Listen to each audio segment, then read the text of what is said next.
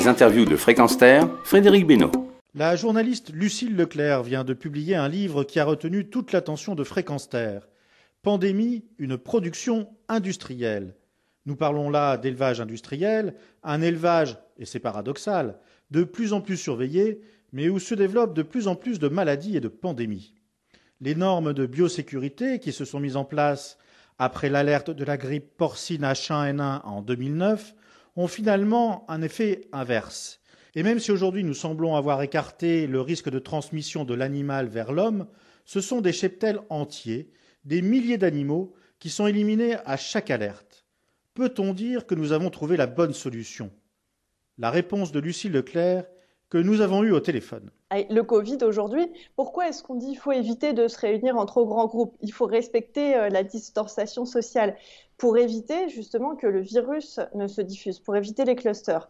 Et ce bon sens euh, avec lequel on essaye de traiter les choses chez les humains, euh, on ne l'applique pas aux animaux, puisque ces fermes avec des milliers d'animaux, ce sont euh, des clusters. Et, la concentration, c'est une des raisons pour laquelle l'industrie de l'élevage amplifie une épidémie. Il y en a d'autres. Le transport, par exemple. Vous savez que là, ça va être les fêtes de Noël.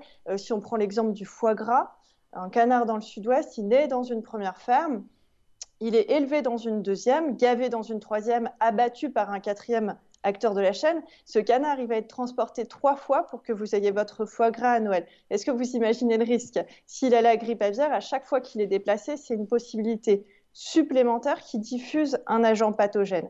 Une autre raison pour laquelle l'industrie facilite le travail pour les virus, c'est que ces animaux élevés dans l'élevage industriel, vous le savez, ils sont tous identiques. On sait, au contraire, que dans le monde du vivant, face aux agressions biologiques, la diversité, c'est une richesse et l'uniformité, c'est une vulnérabilité. Dans mon livre, je parle aussi de ce qu'on donne à manger dans un élevage industriel et des doses d'antibiotiques qu'ils reçoivent à la naissance, qui sont aussi des raisons euh, qui expliquent pourquoi euh, l'élevage aujourd'hui est très très durement frappé par les épidémies. Pour relativiser un peu les choses quand même, au final, l'épidémie euh, arrive à ne pas franchir les, les murs de l'élevage.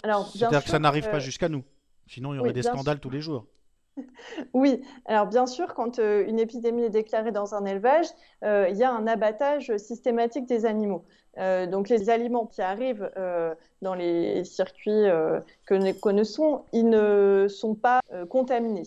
En revanche, ce qui peut arriver, c'est par exemple qu'un éleveur soit contaminé et qu'à partir de la ferme, en fait, il y ait euh, une contamination euh, dans la société, comme ça a été le cas pour euh, la pandémie H1N1.